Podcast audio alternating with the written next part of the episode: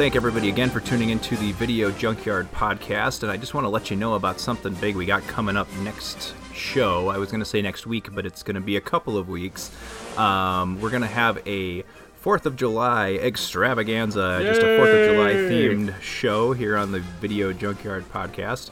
And um, we wanted to announce that we're going to have a little contest. This is hopefully the first of many opportunities we'll give you guys to win some swag on the uh, on the podcast here. Spared Uh, no we- expense, only the very best prizes for our listening audience. Of course, of course. So, the challenge is it's a very simple contest. All you need to do is guess correctly the films that we are going to discuss on the 4th of July show. And how hard could that be? Seriously. They they are 4th of July themed films and that is your one and only hint. There are two of them. We will be awarding prizes for guessing either of them and a grand prize mega pack for guessing both of the films correctly. And of course, you must be the first person to guess the films correctly to win. and expand your minds in trying to imagine exactly what 4th of July themed video junkyard worthy films that we will be discussing on our 4th of July show. Yes, and to enter, please um, shoot us a message on Facebook. Also, you can sh- at any time shoot us an email at videojunkyardpodcast at gmail.com. Just let us know the titles of the two films you think we're going to be covering, and um, then tune in to the 4th of July special and find out if you're right. Good luck, everybody, and get those entries in. Yeah, thanks for playing, and we will see you on the 4th of July.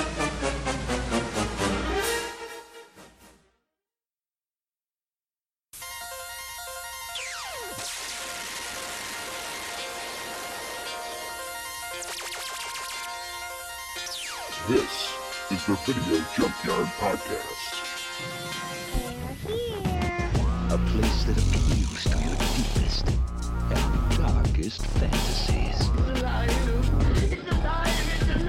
The dead whose haunted souls hunt the living. I have come here to chew bubblegum and kick ass. And I'm all out of From this nightmare world emerges a fearsome half-man, half-ape with the strength of 20 demons. It's time. And welcome to a very special episode of Video Junkyard Podcast. Uh, I'm one of your hosts, Joe Peterson. With me, as always, Erik Branson. Hey everybody, welcome to a live episode of the Video Junkyard podcast. So the second, our second recording that we're doing, and we're attempting all live. So you know, um, all the burps and farts and wonderful things that come with live recordings. They're referring to me. Yeah. And this You're is our, going to share with us. This here. is our special guest for the day. We have uh, artist illustrator Ryan Steiskal joining us for our discussion today. Say hey, Ryan. Uh, hey, hey Ryan. Hey, Ryan. Hey Ryan. Uh, Ryan and I actually met a couple years ago. We've uh, collaborated on a couple of projects that are somewhat work related, um, doing some, some paleo paleontology related artwork that Ryan's done. Some, somewhat, somewhat work related is he would be in his office and I would come in as an undergrad student and say, "Hey, you want to talk about cool crap?" And that's that's pretty much how it started. And that's But like the best Isn't thing. that pretty much the story of our entire relationship, Joe? Pretty much all of it. I ideally all relationships for me. yeah, these are Yeah, actually. So, um, do is there any other way to form relationships with people? Because Probably. I Pretty think much if people like don't wanna- sports. Sports is yeah, if people don't want to talk Star Wars or Doctor Who or horror movies with me, I'm pretty much like, and, well, and I'm finding in my 30s it's harder and harder to find those. So it's it's like I mean, it's- that's that's it's- not snobby or anything, is it? Like, No, I don't think so. It's- Depends on it depends. How'd you feel about Last Jedi? Well, one of the things that we also want to do today, uh, and why we brought Ryan in on this one, is Ryan and I worked together on a project. We actually gave a, uh, a, a panel at GeekCon 2016 in Rockford, Illinois, on kaiju, where what we did was I kind of talked about, you know, obviously kaiju aren't real, unfortunately, but we do have these things from the fossil record of the, these giant creatures, and Ryan used his artistic abilities to produce these awesome posters of prehistoric monsters. So, for instance, Godzilla is not a real thing, but Spinosaurus was. So, how would Spinosaurus look if it were filling in for Godzilla? So he did these amazing posters, and we did this panel together. it would look like Jurassic Park three. Is what? Pretty much, No, yeah. just kidding. Uh, or That's Jurassic, underselling your your po- your wonderful poster. Jurassic World. Thank you for the compliment. Uh, but what we're going to be doing today, the the theme for today's episode is kaiju. So specifically, we're going to be talking about the Legendary Pictures MonsterVerse, which is just getting started with the origin with the the Godzilla film that came out a couple years ago, Kong Skull Island, which followed up. But what we want to do today is talk about the history of King Kong, Godzilla, and where these two creatures are headed into this larger franchise that's coming out. So this is a, a video junkyard podcast episode that's dealing with something a little bit more contemporary, but has really, really old, prehistoric, if you will, roots. And again, another thing that's special about today's episode, and we're going to do these from time to time, but instead of breaking down and you know doing some like random out of the bargain bin or out of our um, DVD collection movies, we're going to um, all of these movies are connected by a theme. So it's one. It's a not only a live episode, but we're doing a theme episode as well. So as uh, Trying to make it meaningful, folks. So it should be fun. Try. we'll try really hard. so let's jump right into it. Uh, I mean, the first thing, if we're going to talk about King Kong and we're going to talk about Godzilla, I guess if we want to do this chronologically, we have to start with King Kong. Uh, I mean, yeah, The 33. kaiju, yeah. it, really? Uh, yeah, yeah, I'd say so. is King Kong a kaiju? Well, it, it's one of those weird things. It's like, well, we got dinosaurs. Let's just make a giant ape, uh, and throw him on an island. Of you. Why, in a few months it'll be up in lights on Broadway. Kong, the eighth wonder of the world. What I've always thought was interesting too about that original King Kong, the the, the Merian Cooper film is was it 1933, I believe. yes. Is they actually made Kong a little bit more human. I mean, he doesn't just look like a big gorilla, which is later on when Peter Jackson redid it, it was a big gorilla. In this one, uh, and then just to jump ahead a bit, they do this in, in Kong Skull Island as well. They do kind of give him a little bit more of a human, upright. Very much his own species of ape rather than Yeah. just a giant gorilla. And that was just a big silverback. But definitely the personality of a frat boy. Uh, all about the blonde girls and and inappropriate inappropriate touches. Yeah. Yes, yes. Uh, not not. I, I would say um, my criticism of that film is definitely it's full of sexism and I mean flat out the one of the like main love interests says I hate women, but you're all right. Yeah, Like I'm gonna marry him. That was his romancing the woman. Was his Just like- lecture about how he can't stand women. I, it's it's something that I didn't notice because I grew. I mean, I saw this film probably the first time when I was eight to ten years old, and just I've pretty much loved it ever since. Um, this is something approaching it now, post you know, in 2018, post Me Too. That, that actually was right in the forefront of my mind as I'm watching this film, and it's like, it's kind of yucky. I mean, like the Oh, whole, the, whole race, thing, the it's like- racism in there as well. I mean, the, the racial visualizations, which It- it's, Oh, well, you have an Indonesian island full of African American actors. I did. Yeah. I do want to give them a tip of the hat. We'll give credit where credit's due. Is that they did actually. I was impressed that they did actually use African American actors. They did. It was part of a whole guild. If you look at the Most movies at this time would not have done that. They would have preferred to use Well, blackface. here, here, here's the thing. I, I wanted to add to that, looking into it, those actors, because I was curious because there was makeup done for these these tribal people, and I wanted to make sure, like, this isn't blackface, is it? Because it's the time period. And I think there's there's a lot of cutting edge things in in this original Oh, film. Um, I mean, obviously, it's borrowing quite a lot from you know Arthur Conan Doyle's The Lost World, you know, especially with the the, the dinosaurs, but. The, the Willis O'Brien effects in it. I mean, and I didn't realize until very recently. Again, we've been doing some research for this episode. Um, how big of a deal King Kong as a film was.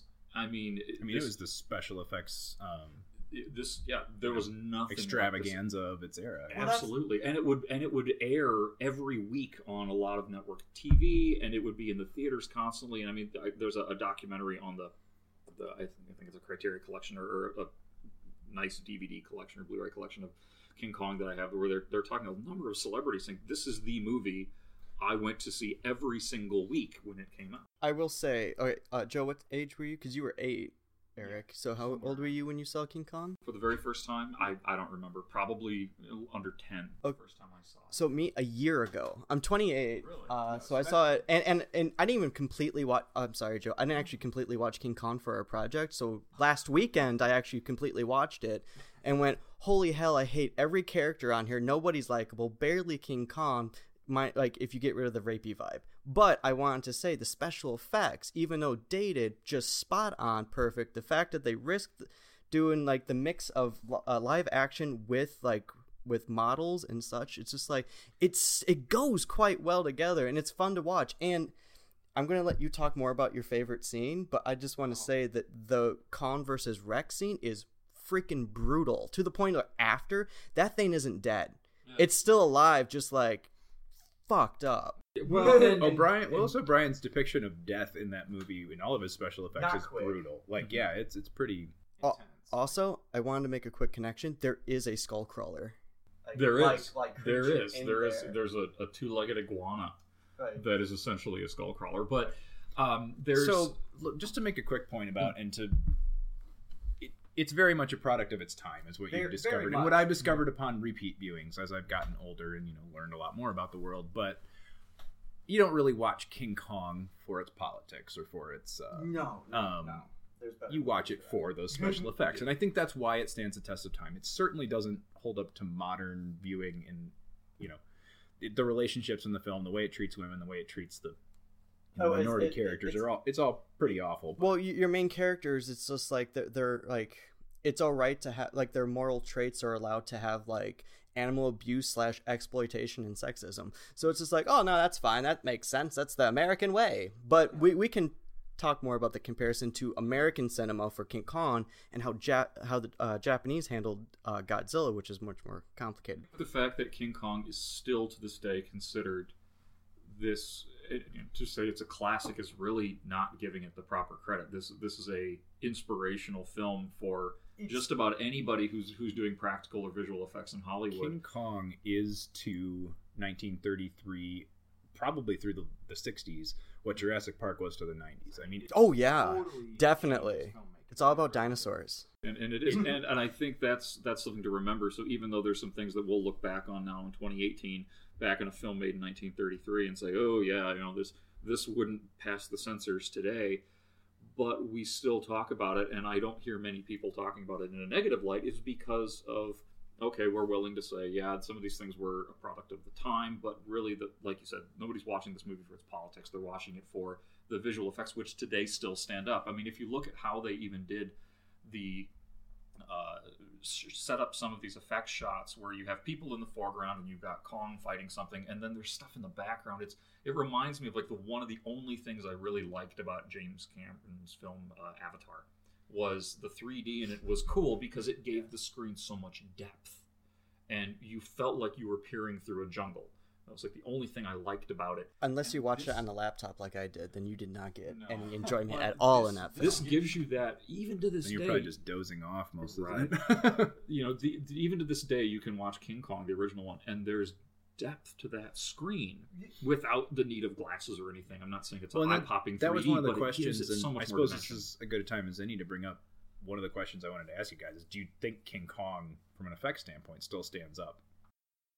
Well, once again, when you add the filter of the time period, which I think is always important to anything, because it it introduce it's it's important historically in film, as this point, like look at what we can do with film, and even the film itself is kind of it's uh, I'm gonna say postmodern, even though it's not, but the idea is like you have like the whole p- plot is a guy saying here i'm here to shoot amazing stuff. Who cares what the plot is? That's that's actually the main character. I want to shoot amazing stuff. Who cares what the plot is? And that's what the movie is. It, the movie is it's in itself the movie. So if you if you think of it more of it it, it is very meta. Um And that's surely intentional from a screen, screenwriting perspective. But focusing on like the best part of Kong and that immersion, like Joe was saying, into it, it is Skull Island. It is is just a wonderful world. Where first off, I would just want to do a what the fuck moment where they just shot at everything, and that's what was fucking them over every time. Just like, let's just shoot at the everything. depiction of the, the killing of the Stegosaurus is damn near heartbreaking. There's Yeah. the, the, It's the long. way that, like when they walk past, it was like they blow this thing away, and they're like, "Huh, It's still that's a dinosaur." Shoot Yeah. in the Huh. Head. They're like, "We must I mean, be on some lost quite- world, moving along." quite literally shoot first, ask questions later. They're not even discussing Well, that they're they- they seeing s- a fucking dinosaur until after they've blown the shit out of it. when they're on the water, they did that again, and it fucked them up. The oh, one. I love that because one thing I've oh, it always bothers me in every dinosaur movie is that oh, it's a plant-eating animal. It clearly it's going to just love people, as we see in every Jurassic Park film, and. King Kong is like an early film where it actually I think is kind of accurate. If you look at accidents that happen to people when they're on safari, it's usually not getting attacked by a lion. It's a hippo or a rhino or an elephant. Right. It's I mean Don't fuck with a vegetarian. Ryan, so and I, Ryan and I were out, out west one summer. and We saw what happens when you piss off a bison, Oh, and yeah. it's terrifying, and it, it can kill you. So if you imagine now, you know, in, in King Kong, you've got they're in the boat and they piss off. sorry, Not even a boat. It was a raft A that raft. they made. They piss off uh, a logs. you know this this long necked dinosaur, and it chases them, and it actually like chases a guy up a tree, and it eats him. Like- I, I mean, well, maybe not for nutrition, but it still kills him. And it's like, like- yeah, like, you know, we're talking up. about a huge animal with a brain the size of a cashew, and it's gonna go after. It's a fight or flight thing, and I'm you're sure Merian it. Cooper did that. Uh, I'm sorry, Willis O'Brien probably did that just to, you know, mix it up and show that everything here is dangerous. But I want to kill that's things and not that's have you have probably pretty to accurate in- to some some degree.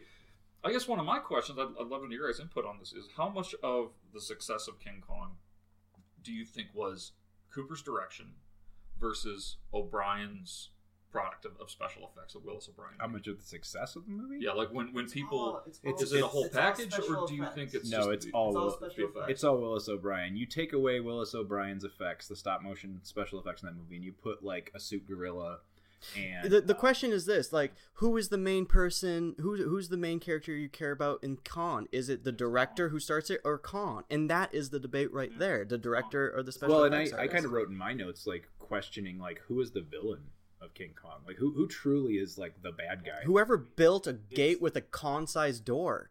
Well, I would, I would say really it's It's- it's, the the film crew and it's it's the I'd say it's- it's the Americans. Everybody but Kong in the Yeah. movie. Like it pretty Right. much everybody is. It's a uh, that that American mentality that like we can beat nature, mm-hmm. and like that, which by the way, I'm gonna say is very much different in Zilla. Zilla's Godzilla is all about like consequences of humanity's uh hubris. I think there's there's a, a bit of an overlap in those though because you know in the original Kong it's about going in and trying to control nature and these are the ramifications. Nature fights back and in a way that is what Well- Godzilla's doing Well, here- too.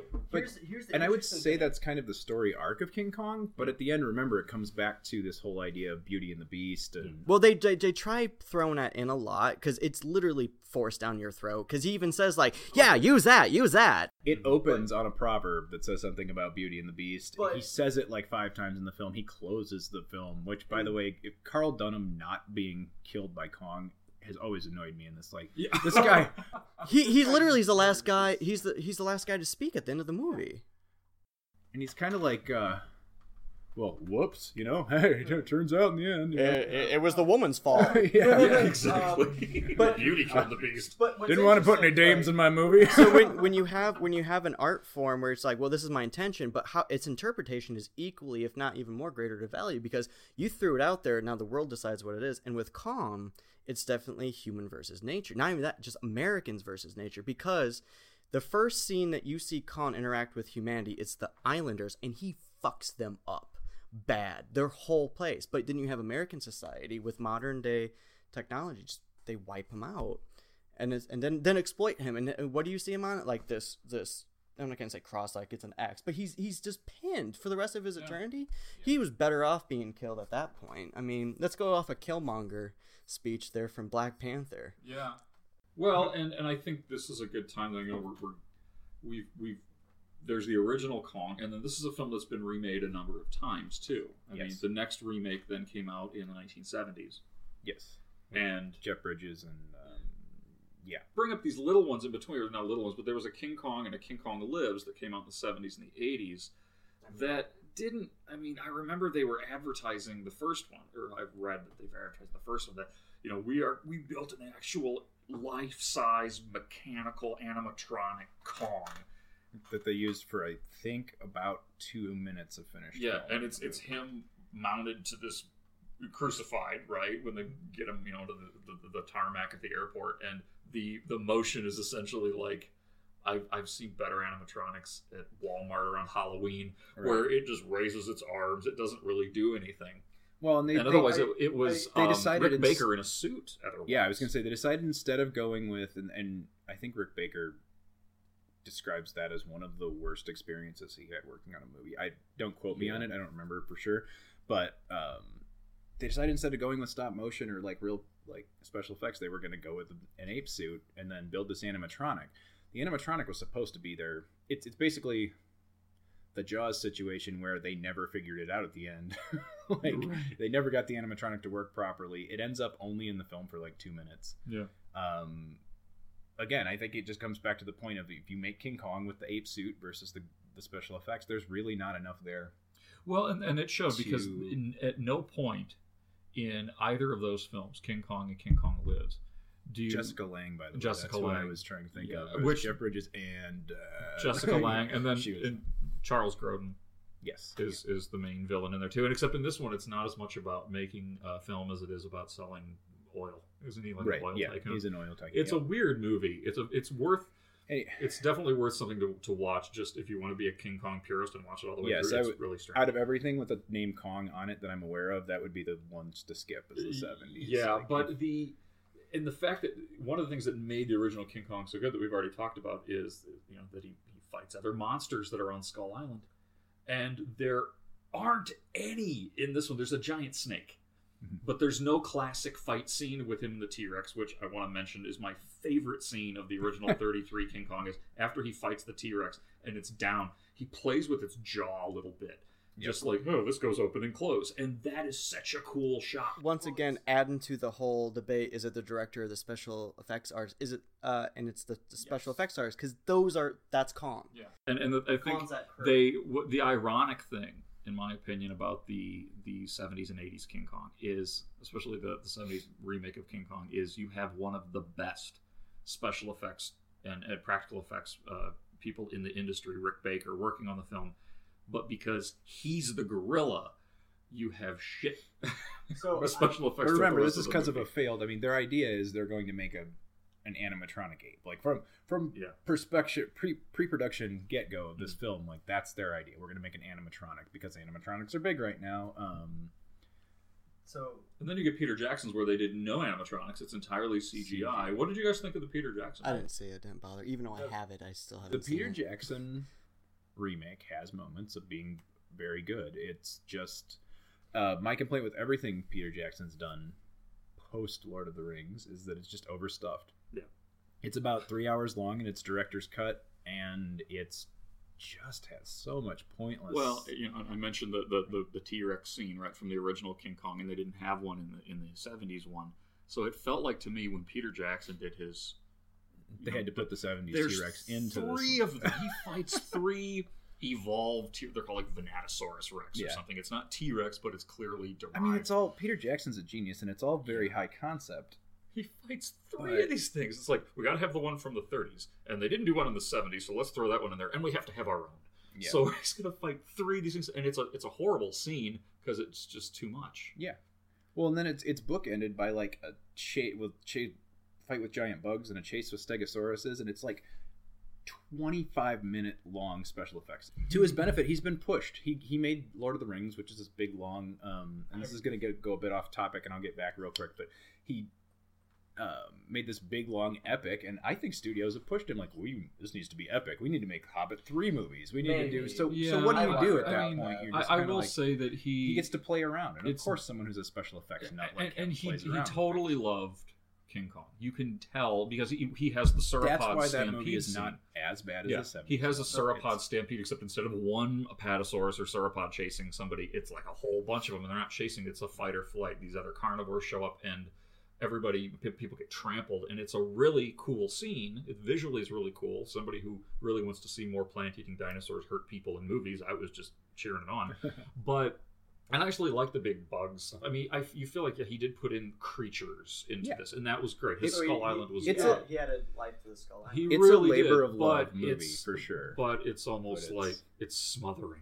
Yeah, so it's too much. so let's so for me the original con the best thing about con was the fact that you have skull island the environment like that slow that that that uh, epitome of uh, special effects at the time, but you're immersed into this this beautiful world and you want to know about, more about it. So I think, and transition to to to Skull Island itself, that's where that movie I I don't know how it did in the box office. It's one of those movies that I, I once again I saw last week, and I have to say I I thoroughly enjoyed it. I can tell you all like it did not do what like Peter Jackson just mimicked King Kong up to date, but this one actually I would say is actually the up to date one in terms of like standards because it's there's no romance. Like the two like you you have I'm gonna say Loki and Brie Larson, uh, even though it's Captain Marvel. Car- Captain. Let's point. it- I'm not going to point out how Well, many everyone's in a Marvel Marvel movie now, Marvel start doing what characters we're in that movie, Yeah, but so we got Nick Fury. Yeah. We've got You got the- Captain Marvel you and got Loki. no, you got the guard from uh, Nova Corps. That's true. The card from Uh, who? But here's the here's the thing where like Skull Island made a I'm gonna say personally made a lot of hits that made me really enjoy the film. Uh, is that Skull Island is like it's saturated. It has the color scheme is very saturated and it's beautiful because it feels humid, tropic. Um, which is funny because it's based in the 70s and you guys are talking about these 70s con films, which I would never bother to watch. Um, that's me being me. I never have seen the sequel. It's just like it's just 70s there's, sequel, so there's too many movies like and It opens It's up with like- a with a King Kong sized heart transplant. like yeah. See you. Yeah. Okay, so now I need to see it. I guess You gotta see it for that reason. And and there's and there's hot monkey love. Okay, so there's clips on YouTube and and Pornhub. So, but I'm so the character development i- is it's not super developed, but it's they're interesting. You like these characters, especially John C. Reilly's character. He is amazing, and the fact that they have the post credit scene just made me love it more. Like he is amazing. He's really good in it, and there's some great little Easter eggs in there too. Um, you know, he, the the bomber jacket that John C. Reilly's wearing, you know, says "Good for your health," which is actually a, a, a nod to Akira, but it's also a phrase that his character Steve Brule used to say on, on Tim and Eric. Uh, you know, for for your health, which he actually had said said in an interview had nothing to do with. It was actually an Akira reference. But then if you look at his lapel, there's a, a patch on his jacket too that says something about you know fighting lizards, and it actually shows a skull crawler, which is kind of weird. So there's a couple connections with that I have to say. I'll, I'll say this one right away. So hi when he starts the movie, it's him. He crashes down with a Japanese pilot, and they're fighting each other, and it's it's a pretty epic fight. Like he's holding a blade, and then Kong breaks it up. But and then you find out later in the movie, like they actually became good friends and such, which is in, which is interesting given like the war that they were fighting in. But not only that, the idea of like I think about like legendary pictures in American American studio holding on to a Japanese property. Like I look at that symbology of like like let's work together. But I mean, then again, they also killed off the Japanese character. Yeah, Uh, uh, behind the scenes. and and you know But- maybe they'll do something with that. I don't know if they have plans to. Personally, I don't need to see any more of that relationship. I think that would be superfluous. But I I liked that it was referenced that of course these guys are stranded on an island surrounded by monsters, and they're gonna learn to figure their shit out. Well, now it's it's symbolic to humanity itself. It's like we're fighting one another, and you got Monarch saying there's a bigger threat, and and that's kind of this thing with like Samuel L. Jackson's character. So it's like we we gave up on this war, and he has this like I'm gonna say kind of weak like vengeance for calm. Like Samuel Jackson did an okay job with his character, but his motivation for killing Kong was actually the weakest part. Well, I think was it, a it was. Well, I also, Yeah. I also think we were talking about the way that in the original Kong film, the, uh, the I was going to call them soldiers. They're not soldiers, but the sailors um, just kind of threw everything. You know, whoa, it's a dinosaur. Let's kill it, and like um, Mhm. just kind of threw everything at before stopping to understand or stopping to kind of sense the motivation of the creature. And I think that's what Samuel L. Jackson's character is. He's the reflection of that. Right, Uh, right. And the soldiers definitely are. He's also a criticism of but that. but there's Yeah. this idea Yeah. there's this one thing where they try to humanize the soul or not i'm gonna say humanize they, they try to connect you to the soldiers and with uh, dear billy which is like at first it's just a joke but it keeps coming and like oh look hey dear dear billy this island's this that but then when you find like his father is dead and you see the last note and it's like dear billy your father was this it's just like you know I'm glad that was in there. It did not like it's one of those things. It's like you don't see that in a kaiju movie. Why would they bother? But they they I will give them credit. They put these little things where you kind of have some investment in these humans who are dying off. Given that it was generally a special effects movie, and it, and it functions very well as a special effects movie, it's Agreed, very yeah. fun, very Which like the original Kong. Uh, yeah, but the thing that's different is it does do a fairly good job of familiarizing you with this group of soldiers. It does do a fairly good job of making a kind of a plot for everybody, or if Like- people have character it's- arcs it's- and there's Yeah, it's also pretty. It's a pretty simple film. I, I wanna- and I liked that about it. You just get to enjoy it. well, it's, kind of like we were talking about earlier. The conclusion we were coming to a- an agreement on on the original King Kong is what was the strongest point of that film? Well, it's Skull Island. Skull Island's the thing that's interesting about King Kong. Um, you know, it, the It's Lost world World of aspect of, yeah. of King Kong. Yeah. So it really just says, okay, well, we're going to take what's interesting about Kong and about his surroundings, and we're going to make a whole movie. we're going to make a movie Yeah. about that. So And- Skull, and- Skull Yeah, Island 'cause is the star of this film, you- really, and it's Yeah, What's beautiful, not to interrupt, sorry. no, that's fine. But what's beautiful about it is like because Kong's in it here and there, and this is comparison to the Godzilla movie that came out by Legendary, what 2014. Hmm. yes, When when Godzilla was gone, you're stuck with these bland characters and, and other things. But we'll get to that later. But with Kong, you get Skull Island. When Kong's not around, you get Skull Island. yeah. You get the giant walking stick, and you get the skull. Craw- and the skull crawlers, I'd like to say, is a really cool villain yes. Oh, for yeah. creatures Well, I love they're the fact that it was semi based on um, just Just kind like- of a quick visual that's in the original. like Kong that's a cool and, like, concept. Like everything else is a dinosaur you've seen, but that thing's just it has two legs and a tail. That's well, crazy. and there's references uh, in, in if you look around the scenery of Skull Island in this film too. There's like a Triceratops skull, so there there were dinosaurs there, but you get the impression that the skull crawlers have just kind of just ravaged the the, the ecosystem.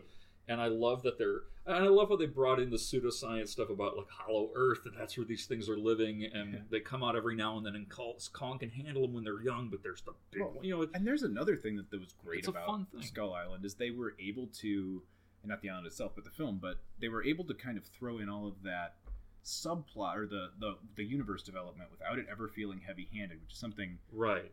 Marvel films have been able to do and other other franchises have not been able to figure out. And we'll save that yeah, a little for, bit for, for later. end, but, for sure. Um, I, but I- they were able to it, it never feels heavy handed it's all there i feel like it does in the godzilla film again we'll get there it feels a little bit more forced like we're building a universe like right, right. this, like, but in uh, Skull Island, it's like, hey, we don't need to throw, show them a throat. They're already expecting it. Let's just have a good film.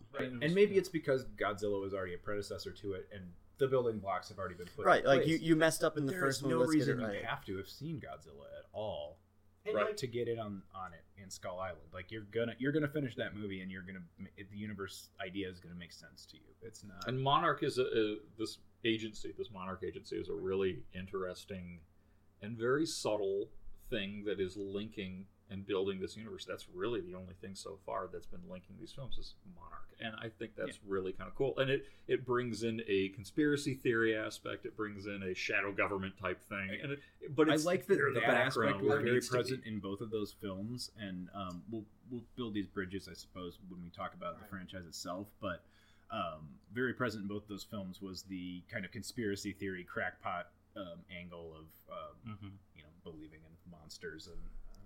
I want to touch on character because we've gone far. I want to touch on character development because comparing to there's like forced romances in pretty much every film. But uh, and my girlfriend and I when we watch these, like um, I love watching movies with her so much because because we talk about we talk about like like trauma related situations and how it motivates a character as well as relationships and she analyzes like she she's an art therapist so she she analyzes the, these things and has these very fascinating views and I love these discussions and we watch we we, we I love to do that. Um, so we've talked about we do this with all of our films, and it's it's a very interesting dynamic. I think why people are talking about one thing, we're talking about this. We watched Skull Island together, and we're both like, "Hey, we like how this Brie Larson and and um, Tom Hiddleston relationship isn't a force. Like they just trust each other. Like maybe they could be partners down the line, like romantically. But wh- whatever the situation was, they were there and they worked with each other. There was a balance, and I don't want to watch Kong for romance. Right. like that was something that was really tried to be forced in the original. I, I feel like when you see Hiddleston and, and Larson like embrace or hold hands or something. It really is a wow. We're going through some serious shit right now. That Let's you know, not forget the original pokes fun in itself for having a forced romance in it. True, it really So, does. But Yeah. There, there, yeah, But there I were think some, the scenes time, that I thought were a little silly, like the beginning when you first see Tom Hiddleston's character in the bar. I thought was just like, oh, this is a bit derivative.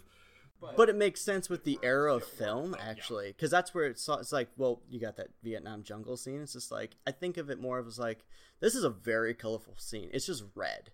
and I think that um, style wise and subject matter, it very much sets itself up as a Vietnam movie. Right, like it, right. it- the whole post, movie like, feels that way. Like it's right from the start, post, like that, like we feel like you lost. Yeah. So Well, it and I sets think that itself was- being a cr- being a, like a you know a creature feature, you know monster movie, but it sets itself up in the vein of something like Platoon, Apocalypse Now, etc., etc. And it, it does borrow visually, um, oh yeah, especially from Apocalypse Now. But Well, and one thing we haven't mentioned too is John Goodman. yeah, John Goodman's performance in that is, Okay. it's, I mean, he's having this resurgence of these characters I never thought he would play, you know. Right. And it was a it was a fun character, especially the scene with him and Samuel L. Jackson when they realize what, what they're It's- seeing on this island. And it is Samuel so Jackson's got like easy. a, a gun pointed at him, and he's just cool as hell about it. Like, yep, it there's a so giant easy. ape here. There's That's because it's at that point it's just like we're on the most dangerous freaking island in the world. We just got knocked out of the sky by an ape. Your gun doesn't two do of anything. whom you named in that sentence that are so easy to take for granted because you see them be phenomenal so many times in Yeah. everything, and they can just and w- it, they say that character acting is a dying art and that people don't do it anymore. But I mean, Samuel L. Jackson and John Goodman are two people that are prime Yeah. examples, and it's so easy to take them for granted because they're always so good in Can I everything they're in. Yeah. It's like, And say who the hell's saying that? Because they need to be double slapped. Because Yeah, that is not true. Awesome. Yeah, well, it's these people that kind of have a cult following for these method actors that just that kind of like worship the you know. Like like oh I recognize him from this and I like this and that's that's, what you're Jared Leto fans and the, that's what sets them eh, like the actors unfortunately into that it sets those actors into those less like typecast situations whereas like the character actors like we get to be whoever the hell we want to be who i will note funny anecdote about this when we're watching the film my, uh, my girlfriend goes is that the guy from roseanne? I'm like really? That's the that's what you recognize him from. Out of everything he's But yes, that's what all- like yes, eighty percent of your audience is gonna say is that you know is that or What's his Walter name? Sobchak from Big Lebowski. Yeah. I mean, but yeah, he, Or I think about people really Clover underestimate Lane, uh, uh, Cloverfield. Uh, yeah, the, oh um, man yeah. yeah, ten Cloverfield Lane. he's crap. he is a uh, he's intimidating force and and even in Argo, he had a, a great role in Argo. He's always been a really good character actor, yet people kind of downplay that. I think Samuel L. Yeah, Jackson's again, been in enough movies, but he's got you know the, the motherfucker thing Right. with Samuel Jackson. will But, but that's and that's another reason it's easy to take for granted how great he is. Yeah. I mean, and, and character actors tend to to be their character. I mean, Samuel L. Jackson very much has his character, but he's so good in things, and he's Yeah. just always um.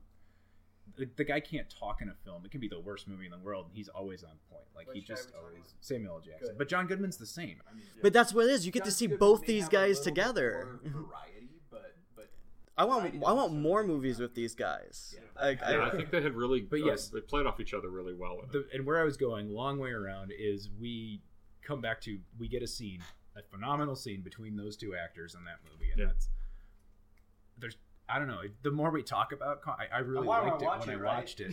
I really liked it, but I'm liking it more and more as as I kind of And- all. and here's here here's how I go about movies. I like people do a lot of movie reviews. It's like as soon as they see it. For me, it's just like you got to do a two part. You got to do it when you see it, and then week or two later, how do you feel about it later? Because I'll tell you this: I've never had the urge to rewatch Godzilla 2014 Legendary Pictures. Like I saw it once in theaters when it came out, and I haven't had an urge since. I liked it when I, saw it. recently and liked it less than I did the first time. So Right, you which is me. like, man, I, maybe I shouldn't have revisited. But when you talk about Kong Island, it's like I want to rewatch it. I just watched it a week ago. And with that, why don't we shift gears a bit? Segue into- Then segue into the other about half of this, The which king is of all Goes monsters. the king of monsters, Godzilla.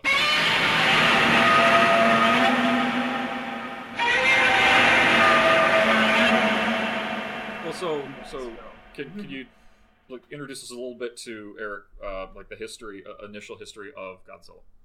Well, um, I don't know how much I know in, about the initial history, but um, so Godzilla is a movie made in 1954 by Toho Pictures. And yes, and, and I've been soft on the ears. I just opening my notes. Um, It's okay. No judgments. Yeah. Uh, by Toho Pictures. So just post World War II. It's um, probably the most interesting thing about this film. Is, is Ve- just very post. after a traumatic experience for a whole nation. Right.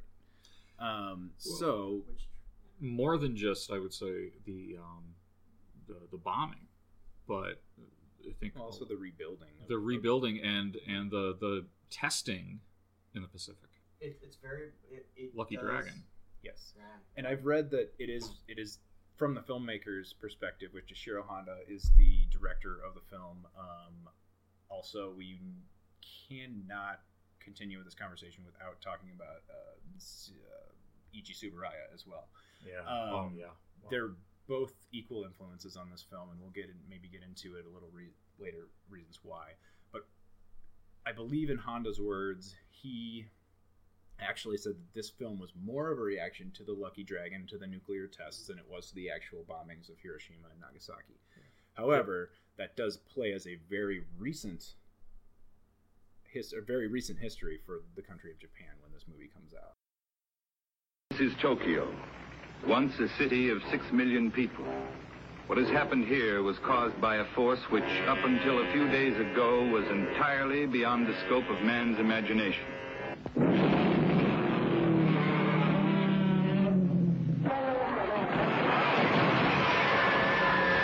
Now let's have it, Steve. What about this monster story of yours? Well, it's big and terrible.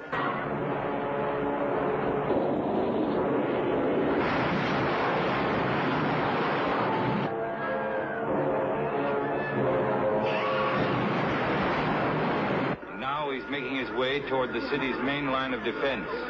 300,000 volts of electricity strung around the city as a barrier.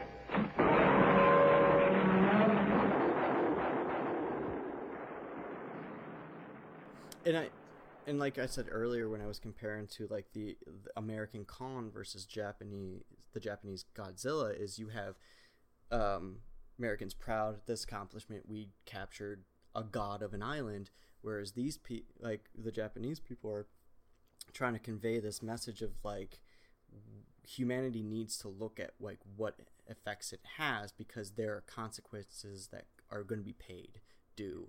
And they not only that like the whole the whole scene is like it's definitely a metaphor for the trauma that they experienced from from the rebuilding as well the, the experiments of the bombs and the actual bombing but um they depict that like this film not only has a strong s- story but heart to it like they know firsthand what this looks like, what this feels like, and they convey it with a scene where a mother's holding her children, oh, saying, "We're going to be with her. You're going to be with your father soon." Mm-hmm. As they're vaporized, you never saw that. I never saw that in any other Godzilla film since. And and it's important also to note that we're talking about the original Gojira, not the American version of Godzilla King of the Monsters, which came out a few years later, and they had There's they had spliced in Raymond So, Burr and real quick, just to just to backtrack so we get all Sure. of this stuff in um, on Video Junkyard, and I'm saying like we have a long tradition of this being our second show, but uh, I do like to to kind of go around a table here and like kind of get people's. And we did this with the King Kong movie, people's personal histories with the film. Like, when were you first exposed to Godzilla? Um, what was the first Godzilla experience you had? And um, when was the first time you actually saw 1954 Godzilla Honda Honda's film, unaltered by you know the American version. Um, Well, I, I first saw um, my first exposure to Godzilla actually was like a little cheap dollar store Godzilla toy that I got when I was a kid, and I was like, "What is this? It looks like a spiky dinosaur with weird teeth." yeah, absolutely. And, and that, that the, the like Godzilla, the monster, like the the icon and the the archetype of what's in your head. Yes, Yeah. I think, ev- especially in our generation, like didn't everybody have like a little rubber Godzilla like that? Right. That was probably the first time Yeah. I ever and, saw. And. I remember, you know, asking my mom, "What is this thing?" She's like, "Oh, it's Godzilla." And then when when a movie would be on, one of the numerous Toho sequels, you know, they I'd watch it for ten minutes and something like that. Uh, You get the gist. It's a big monster that destroys the city. It wasn't until um, high school that I actually saw Godzilla King of the Monsters and was actually impressed. Like, oh, this is an actual, you know, there's a narrative here, there's a story here. But I'll, I'll be honest, it wasn't until uh, within the last year that I finally got my hands on a copy of Honda's original Gojira, and I was completely blown away by it. Like it was, it was one of literally one of those movies where I watched it late one night. The next morning, I got up and it was like a Sunday morning, so I was home, and I watched it again. It's an Uh, it's incredibly it's an effective incredibly effective film, and it holds up really, really well. And then the the Criterion Collection, which I highly recommend if you're into Godzilla films, you have to get it because it has the original Gojira and it has Godzilla King of the Monsters on it too, so you can compare. And when I had first seen the Americanized version, I I knew, oh yeah, this is you know they dubbed it and they added some scenes. So just to and, and please hold that thought, but just for anyone who isn't aware, so in 1954, uh, Godzilla comes out in Japan to kind of mixed reviews from critics. Doesn't open as big as I think Toho Studios wanted it because it was kind of their flagship. They were a young studio at the time. They were mostly producing comedies and dramas. Um, I think this was the, kind of their foray into trying to make a King Kong type film. Right. Um, once but they, again, but a the, movie that has some inspiration. they hire Honda, who is a, a dramatist. Um, they hi- hire Super Tsuburaya, who's a special effects man. Um, according to what I've read about the movie, is Honda essentially directs actors, does the drama pieces of the film in a studio. Um, at the same time, concurrently, it's a very short shooting schedule, and concurrently, Eiji Tsuburaya is actually creating these special effects and directing uncredited, directing these special effects sequences Wow. of the film as well. So, like I said, I, I, I will always, you know, technically, um, Ishiro Honda is the director of the film, but I think uh, Tsuburaya gets needs to get a little more credit than just the special effects and miniatures, which are incredible, by the Oh, way. they Like, really he- are. That's that's enough, but he supposedly he was also directing most of the um, studio bound effects work as well. Sure, and I think a lot of that was lost in the Americanized version, especially, and then later on in the sequels. Some of it was because I, I, I was going to say that I I knew that the American version Godzilla King of the Monsters with Raymond Burr. Sorry, and I U-turned myself again. I was trying to get to, to the point No. of so it comes out to open, and then um, so American studios get a hold of it, see some potential commercial potential for it, recut it with Canadian actor Raymond Burr, who's an American film star. Yeah. Um, kind of inserting him into the story. So they use Really him. poorly. Yeah. I- Really in hindsight, poorly. Yeah. So they use him. Yeah. yeah. So they insert him into the story to kind of give the American view of you know this this thing that's happening in Japan. And I had always And- heard like though they left some things out, and it wasn't until like I said within the last year that I finally got my hands on the original version. They left out a lot, like oh, almost half of the film. Yes, I believe it's I believe it's a 60-40, like Yeah. forty percent of the film's probably changed, is probably yeah. I mean it's it's ru- you know, so 64. So we're looking at roughly half of this film is completely different. The tone is entirely different. You know what Honda's original film is is really a parable about. You know we've got this force of nature that has been produced by humans, and I mean, Or- even or the it's- first it's a- time.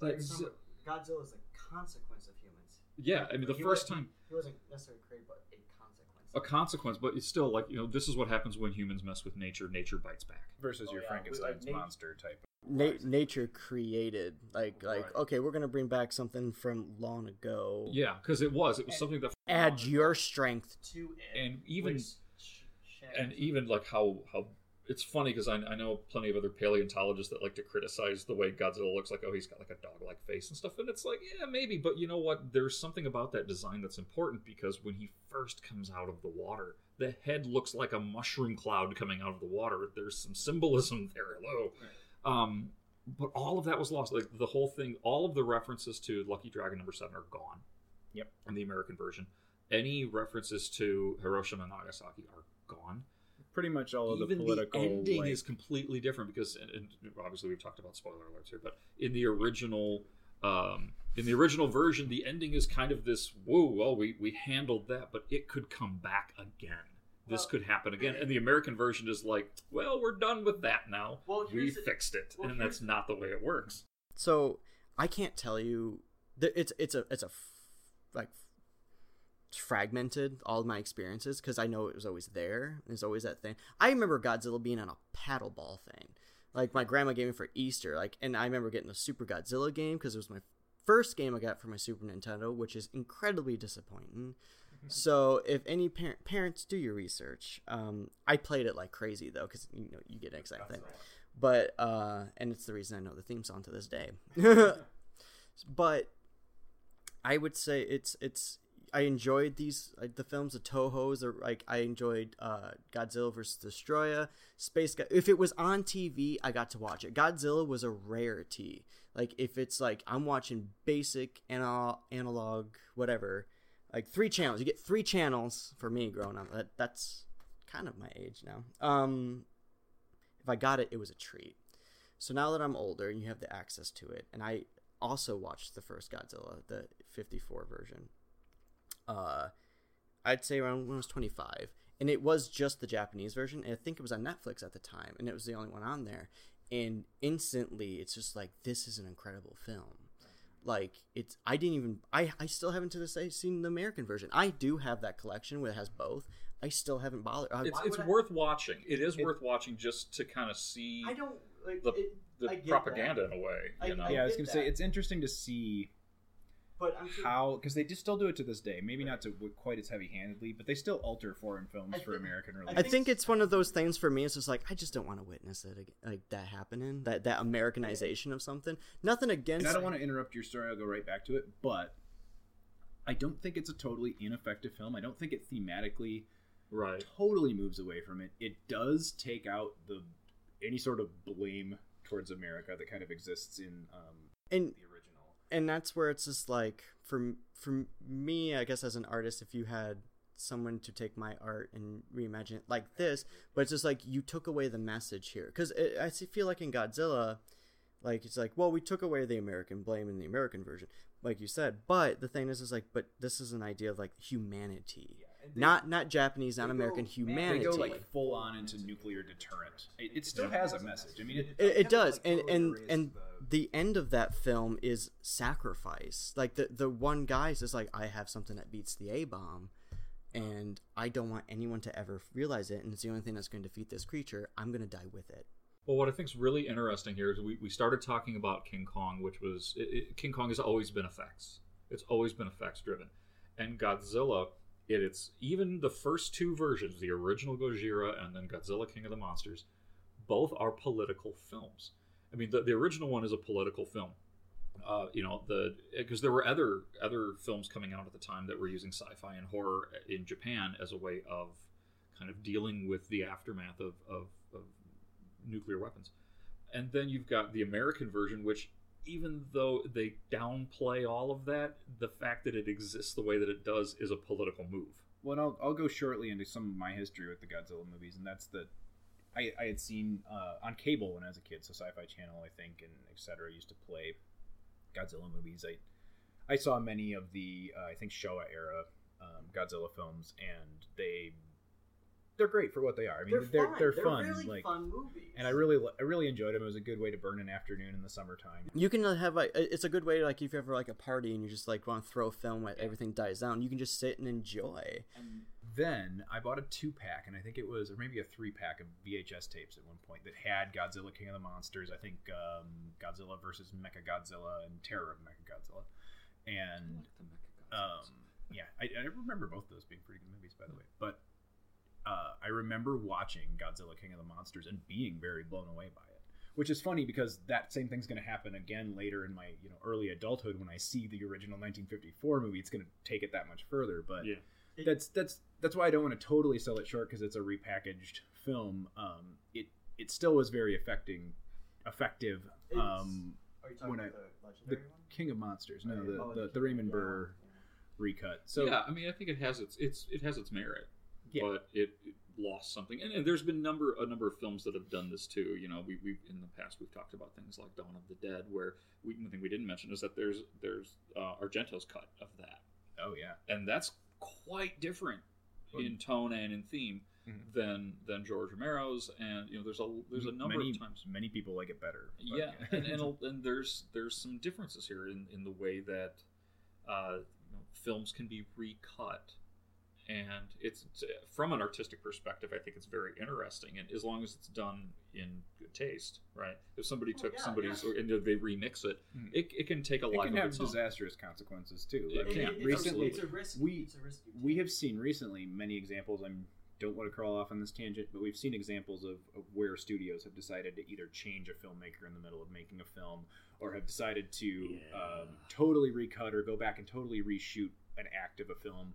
Uh, it almost never works And that way. This is my transition into to the recent legendary uh is that i would actually argue because because you had the legendary pictures godzilla and then years a few years later very sh- sh- uh shoho oh, sorry toho it's shoho toho Showa and Toho. To- Yeah, Toho. Together it's Shoho. toho Not uh re- with Soho. re-released their own like released their own updated version which once again it's just the legendary pictures is once again just the king of the monsters for me like it's this this is very There's americanized American's perspective of, of and you're following an American soldier the whole time. Right. And it's it's it's nothing against the American military. It's just the idea of the it's a very base. I don't. Well, the thing is, is it, You it has nothing to do with him being a soldier. It's the fact that the character is pretty much not developed whatsoever. You No, never it- feel like you get act- to know his nothing character or like. I mean, is is I, there? I almost like. I mean, don't. And it's, Name- I guess we're, I guess we're gonna about jump him. right Name- into this. name Like, yeah, him. exactly. Like, I didn't feel a thing for this guy. in Is there- Like, dark, there's short nothing. is there anything? He So- happens to always be in the right place at the right time. That's about it. I'm He's But super let me, lucky. But let me um, compare this directly to Honda's 1954 movie. He focuses his dramatic part of the uh, story in, in Godzilla on one family of people as well. It's very similar, and I think that's where Gareth Edwards' script is going in, Uh, you in have the, the legendary like. the yeah. daughter, and and love triangle thing. Yeah, I mean, yeah. I think it's very much based on Honda's original um, But film. But the is thing there a central theme in in Gareth Edwards' Godzilla? But I that's mean, the thing is like, Honda's. did you ever feel anything? I think in Honda's movie, you you are very connected to the, the, the characters that you get to know personally. The- to this- um, well, it's it's it's it's um, like scientist, Doctor, um, doctor. I don't remember. I know Serizawa is the doctor who created the, the oxygen The ox- diffuser, well, the oxygen weapon. referring Uh, yeah. yeah, It's- it's Serizawa him. is the. versus Godzilla, where in the next movie, who you have as a scientist, somebody who would dedicate their lives, a great actor, die within the third move, the third act. Well, But- then they replace him with um, totally wasted. Uh, Ken Watanabe is um, Mhm. plays Doctor Serizawa in Legendary Pictures film, which I assume is kind of based on to be the same character, but he's totally underused. He's not the person that comes up with the you know. Um, But he's great at making memes like "Let them fight." But yeah, uh, I look forward is- to seeing more of him in the future I think so, films. Bec- and him in Monarch as well. Like, uh, but that's another thing too. It's just like, oh, another character actor I enjoy, and he gets very little screen time. really empty like it almost feels like from a script standpoint it couldn't figure out what it wanted to be whether it wanted to be essentially honda's original film where you're you're you're viewing this national disaster through the eyes of a family essentially so a close connected group of people that kind of all are in, involved in um, who are terrible you know, at fighting communication and keeping track of their kids. Um, Yeah, 2014, surprisingly, yeah. um, it's just and God, let's talk about like the the big kaiju in the room, and that that's the fact that they even show Godzilla for most of the film. Where you have Skull Island, if you don't get Kong, you get Skull Island. Yeah. Whereas you where you have Godzilla, you get freaking cardboard cutout characters, and and who did have flavor are gone. who are Mutos were cool, but I, and i haven't seen cloverfield in a few years but correct me if i'm wrong that they're kind of similar There's some similar, yeah, in, in, in creatures, like- concept design. These kind of bat-like walking Yeah. things, except these have more like can opener faces. And I mean, I liked the Mutos. I thought they were cool. I'd love to yeah. know more about their evolution and their origins, which is something that even going back to the old Toho and Showa era, they they always kind of pulled that in. You know, like Godzilla is a Godzillasaurus, whatever the hell that is, but it's been mutated, and there's all these other creatures that you can tell where they derived from, right? But you know, Monster X, of course, is from space, but but then you've got like this, the the Mutos. It's like they're just how did this thing? What did it come from? Is it a mutated bug of some kind? Who know? I don't know. It came from the Hollow Earth. right Yeah, and the- they, they the explanations in that film um are pretty much throwaway lines like they'll just kind of exactly like Mm-hmm. just like well i crawled out of the earth I, I hate to say it, but let's face it, it's it's King of the Monsters fused with '98. Yeah, I was I was finding a way to try to bring that up. I mean, that's what it is. and, which I did rewatch recently. Oh, by the way, that was a movie. That was a movie as a kid I really enjoyed, but that's because I was a kid and I was totally into the marketing. And that's a cool. It was a cool design for Godzilla.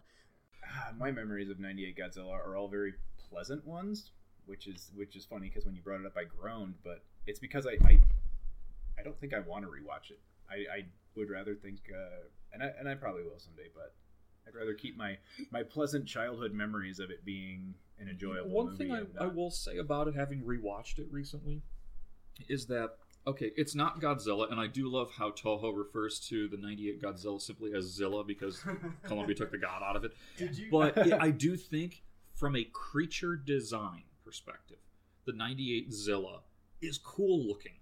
He's not Godzilla as far as I'm concerned, but it's a cool, big looking monster.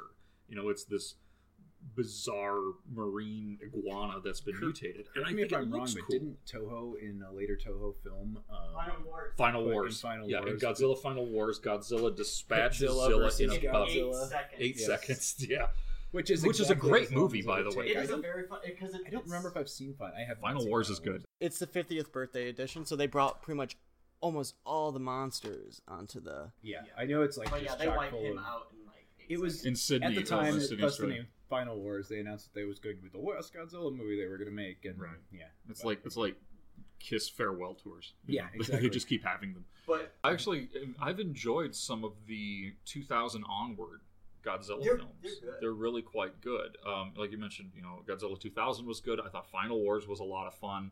Um, there's even the those uh, the Mecha Godzilla one that came out around that time too. That was really really good. Yeah, and yeah. and we could do dozens of, of episodes of, of this Like, of this podcast simply on Godzilla. Not just that, like this is one that's not mentioned enough. I found, and we did this during our research for our project. Uh, I was introduced to uh, Gamera, Oh, the Gamera film. but not just that. The the three that were made in the two thousands, which I, which let me put it this way: when I did the research and I watched them, they were so, I was so fascinated and and, and I enjoyed them so much. I bought them on Blu-ray like that moment on Amazon. I have actually seen the first of the more recent Gamera movies, and I was very impressed with it. Yeah. Um, I Then heard, made I heard the afterwards that's terrible. older Gamera movies are all kind of like. I've heard they're good in, the, in their own way, but they're all very Very core. It's like it's like 1960s Batman. yeah. It's like yeah. Adam West Batman. Yeah. Yeah.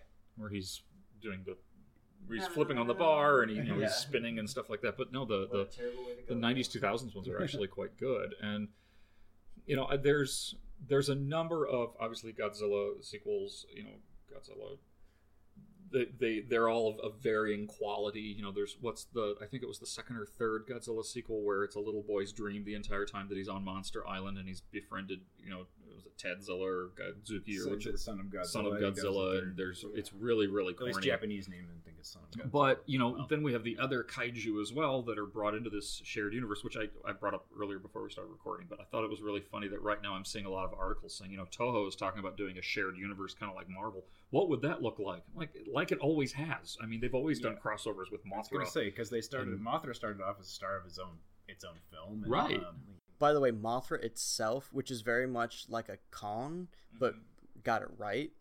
Mothra, the first movie, is phenomenal. The other movies afterwards are actually not that great, but the first one actually one of those. also an Ishiro Honda film, I believe. Mhm.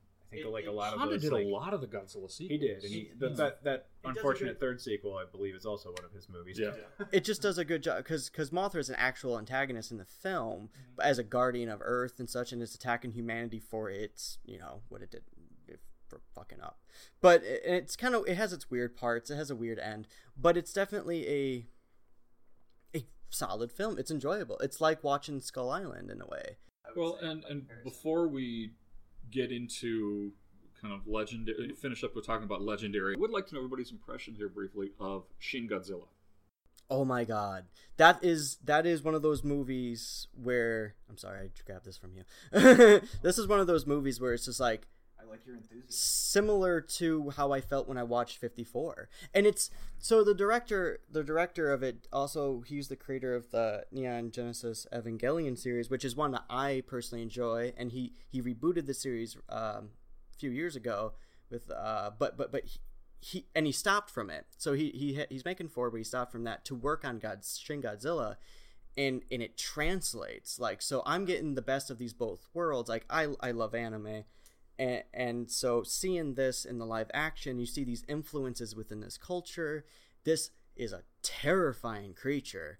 And and it's once again humanity. It, it, doesn't focus on necessarily individual relationships. You have individual characters but it's the idea of godzilla is this combination of weird biomatter caused by like like human waste nuclear waste. And, and then you have humanity as as a collective and not only that government trying to wipe it out. And some people had some criticism about that and those people don't matter. It's because it is it's different from the normal formula and it, it's the idea of hu- humanity uniting to do this thing and working together. And then it kind of hints at the end that godzilla also might be turning into a community with that little bit of those creatures. And if you know this director it's definitely like his style. Like that that these gods And I, Go ahead. I was gonna say, and that, that, that's what kind of like shocked me wouldn't be the right word, um, but impressed me about the movie is the style is very different from anything I think that's been entered into the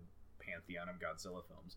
Thematically, I think it's right on with the original Yeah. Godzilla movie, but it's executed very differently. Right. Um, it's it's paced frenetically. It's um, very much about how government deals with crisis, Yes. and obviously coming off of um, the Fukushima yes. nuclear disaster, which is really, I mean, you, you look at the original 54 Gojira was inspired by how do people handle the nuclear testing like Lucky Dragon and that crisis.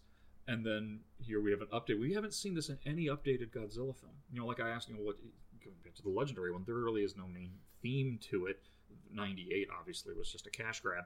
But in, in Shin Godzilla, it's going back to let's use this giant radioactive lizard as a metaphor for a thing that has happened, and in this case, it was Well, and, Fukushima. and that brings me to an interesting point that that uh, Ryan just touched on a bit. Is we've always seen Godzilla as a giant radioactive lizard, but in this movie, I mean, is he? Is he's just a collection of like whatever was eating that waste down below. Like he started as a single-celled organism and other things. He's evolution.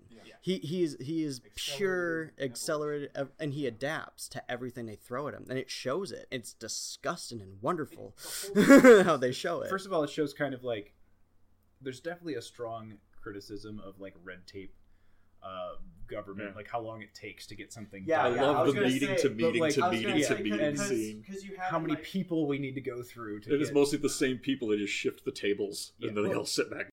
but that's the thing too that kind of touches on makes fun of like okay our com- like even our structure isn't perfect and it needs to evolve but it's like pointing at the pre- previous godzilla films or any kaiju film where you have a military presence you just focus on the general and and then you see a few subordinates this is the subordinates like okay he is incompetent but which eventually leads to him being killed and now they have to take the mantle and this is the idea of like like the idea of government workers you like you just judge them all as this one basic thing but it's like well these are people who went into this field to actually do something and you got the red tape Well, and you have an ineffectual prime minister at the beginning of the film that kind of refuses to make a decision.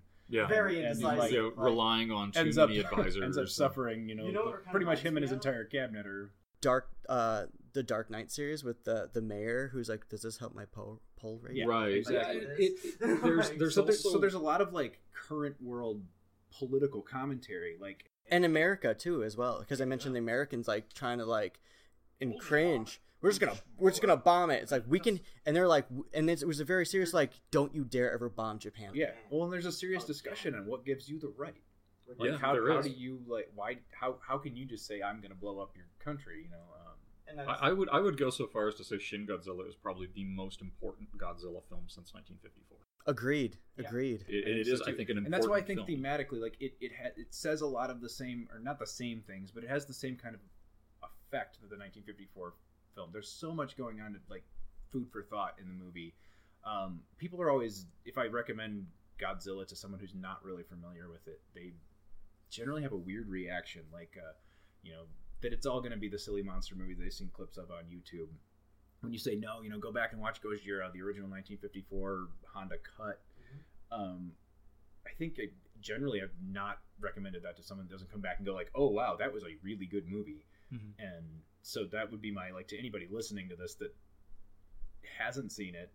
I mean, go check it out. I think you will have a similar reaction. and I think- and I think and to Shin Godzilla as Shin's well. in there too. Um, Yeah, especially you've- nowadays. If you've seen the Legendary movie and were left a little underwhelmed, I mean, I don't hate the Legendary movie. It's it's it is what it is. No, no, like Uh, like like I said when I first watched it, I enjoyed it, but after a time, it's like, oh, it really has no substance. Yeah, and it's hard and it's visually hard to watch. It's it's very dark. I don't think we touched on that. If you want to, yeah, yeah. I mean, like I was saying before, like I so I went and saw it in theaters, and there are some clap, you know, clapping scenes in it where like when he's using the radiation breath, like right down the gullet of that Mo- Muto. I Oh, mean, yeah, I was like- clapping in the theater, but you have to really train your eyes Like- to watch this film. well, I've tried like watching it at other- home and I can't because it's like I have to have a pitch black room. You can't see anything on the screen.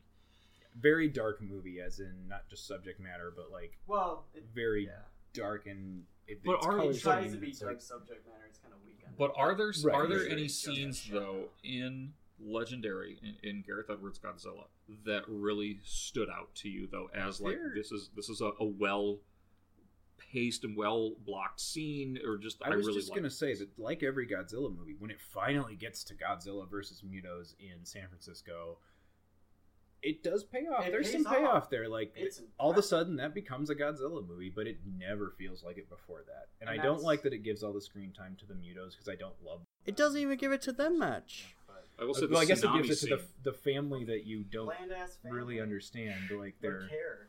I did like this the the tsunami scene with the with the lanterns and everything and the street and Here's another- that was a cool Like scene. we were talking about yeah. when we talked about the remake of Dawn of the Dead the other day. We were talking about a, a, a movie that has kind of a an intriguing and kind of devastating introduction, um, which is the 2004 Dawn of the Dead. I feel like this has that too with Bryan Cranston and um, Yeah. what's her name, the French actress, but that plays his wife in the movie, um, Juliette Binoche. Yeah, yeah, yeah. Um, Like they had a but good scene together. yeah, I was Yeah. gonna say there the, the that introduction to the to the plot and his character was inc- incredibly interesting, and I feel like it reached it actually the only moment in that entire film that kind of tugged at the heartstrings or kind of got you, um, you know, feeling the importance of that right. lose you know the loss of his wife, um, and then they didn't do like would, would Bryan Cranston have another job he had to go away to or something? Like I don't, I don't understand. No, no. The the character was originally, from what I understand, because I read some criticisms about it. The character was always going to die, and I understand that it had to, because it was the motivation for for our quote unquote main character, um, to to drive forward and do these things. But it's one of those things where it's just like, yeah, it made sense, but It's almost like they went with an archetype. Like they were just like play a soldier and play him like you've seen every soldier played in a '70s action movie. and that's what it is. Like, it was just such a kind of off-putting choice for that film. Like why you were trying to build your the the the plot of the film around this family and around them trying to come back together amongst all of this carnage that's going on. So you're saying that, But- and I believe that that's probably what they were doing, but that's But it just doesn't come It didn't through. work. No, it, do, you don't feel it at all. Like I said, the only don't mo- the only moment I felt was the the Cranston Binoche uh, through the door conversation when. Um, you know when he had to close the door on her, and then she finally made it to the Right. that that's a great scene. Yeah. Then you know basically if you watch that, and then you can hit fast forward or you know skip your tracks till the end at the when the Godzilla finally squares off against the Mutos in San Francisco, and then you've seen everything that's Well, worth seeing in that movie. what, once again, going like what I said about when you review a mu- movie, I haven't seen it since 2014, and that's it. That's it. There's just the final fight and the beginning. That's the only thing, and a few parts here and there, but just flashes. Nothing that's really substance in my. yeah, and the first time I saw it, and I think I mentioned this, but I never actually said why. But the, I saw it, and I and I generally liked it. Um, I went back and watched it again recently, and I think I liked it less.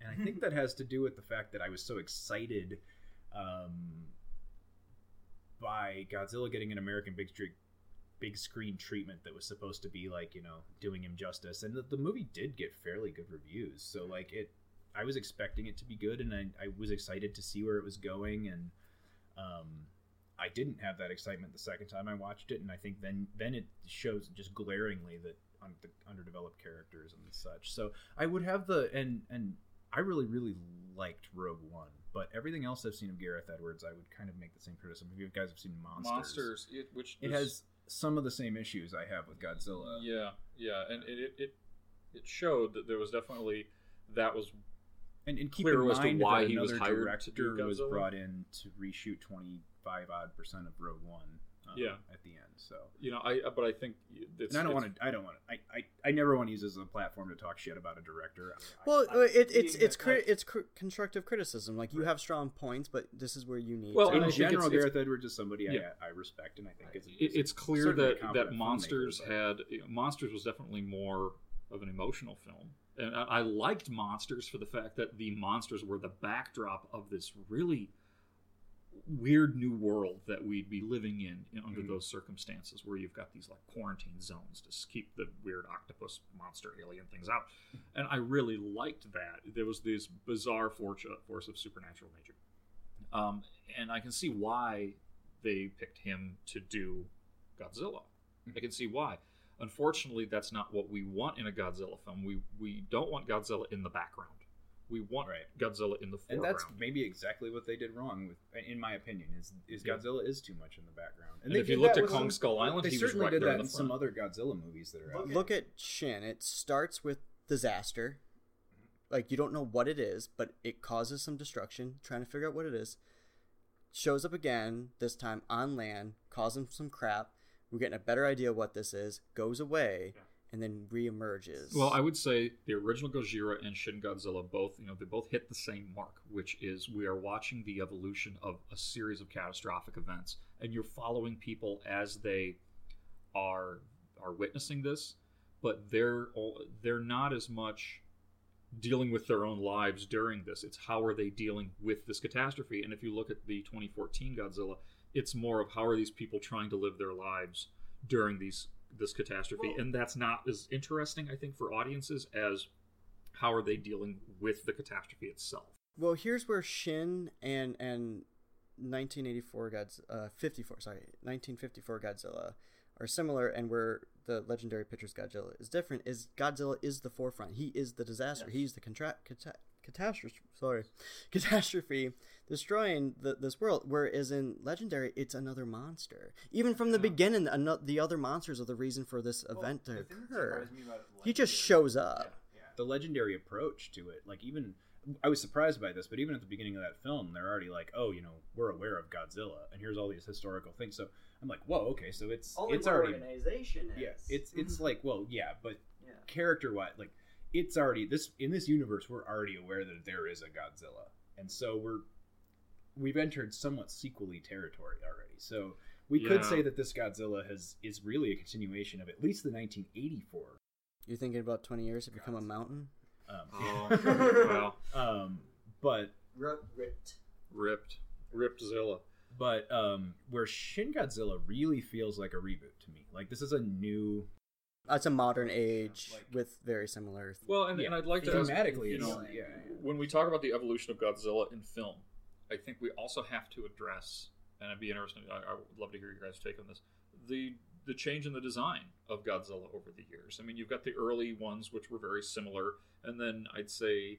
Uh, 80s, 90s into the 2000s, he had a little bit more of an edgier look, and then Shin Godzilla looks totally different. We've already talked about how the 98 one is just off Yeah. the rails. Well, I mean, But in the Shin then- Godzilla design, I mean, the creature's terrifying. Again. That's I the think point. It's- it's a I hor- think it's it actually. I think it doesn't have actually is scary again. It probably has a similar feeling that audiences sitting down in, in the dark in 1954 and watching that film. I think you're Well, having a similar. But what reaction. about what about yeah? And what do you think about uh, about Legendary 2014? Well, that that was a, a, a, a new take on He's not more Godzilla. I feel like crocodile-like. I feel like the legendary Godzilla is more again, just like the film itself. It's just kind of a like update of I- the original Yeah. monster, where the Shin Godzilla monster, although it, it it has some similarities, is is a very different. Here, here's here's how I'll, I'll, I I approach it visually is that it's uh, legendary Godzilla is very like it makes sense for the time. It's an updated how how do we like things angular now and such and so forth. Where Shin Godzilla just looks like he himself is a pain to exist. Like he is uncomfortable with his existence. He you see his his skeleton like with barely any skin. He like his hands are in this crippled arthritis like state. His eyes are unblinking and staring. His teeth are jagged. And looks like he's just the whole thing. Eyes was part Yeah. of the reason the whole thing looks like he and they even say like oh he goes in the water to cool off. He's he's he's unstable like well, I, I love that after the radiation blasts out of him he goes into this dormant recharge state where Yep. he's just impenetrable during that. I love that Well, it also gives him a almost goes- time bomb kind of aspect, Yeah. because they use that as Even if you so while him, he's in this dormant state, up. we have to learn. You know, we have to learn this much more about him. We have to figure out how to come. You know, before he comes back, the clock is ticking. It gives them and that that that confidence too just like i'm just gonna stand right here and sleep while you guys can't do anything about Now, it. supposedly, Toho is trying to do this this new shared universe again, not the same as the Legendary, which is what we'll, we'll talk about in a moment, but they're they're talking about doing a new shared universe with all these other famous kaiju. And I've read that they're not planning on taking it off from Shin. No, that they're going to go Shin's back to gonna be its own thing. Shin's its own thing, but this new which they are going to do more Shin in from that. But Oh, they are. supposedly. yeah, That'd be cool, but they're going to be Um, doing these new Godzilla. But because the Toho things. filmmaker is, is tied up with other commitments, um, Yeah. they're going to move on in their own direction, supposedly. i hope so because i Do it, follow do- that series you guys do don't, and i need to know what happens next because do another reboot. This will be Toho's fifth. Is it five? Yeah. Reboots of Godzilla, so they're going to do another one. But they did say they're not closing the door on Shin Godzilla. They could, they would love to do another one of those. So we're thinking, we're looking at two divergent. It's like the DC Godzilla- films and the DC TV shows. Yeah. well But you know what? I don't mind. Godzilla's always been a little confusing. And you know what? At the end of the day, I'm not sure the continuity is super important to the series. There's never been much of a of a timeline. Yeah.